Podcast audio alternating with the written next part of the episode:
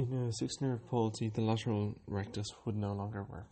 So that means um, the affected eye in the primary position will be turned in medially.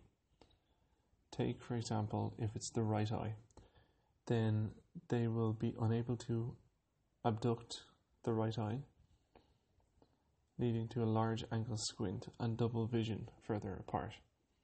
On uh, directing the gaze to the left hand side, they'll be able to adduct the right eye with no obvious squint. And this is because all other muscle groups are unaffected.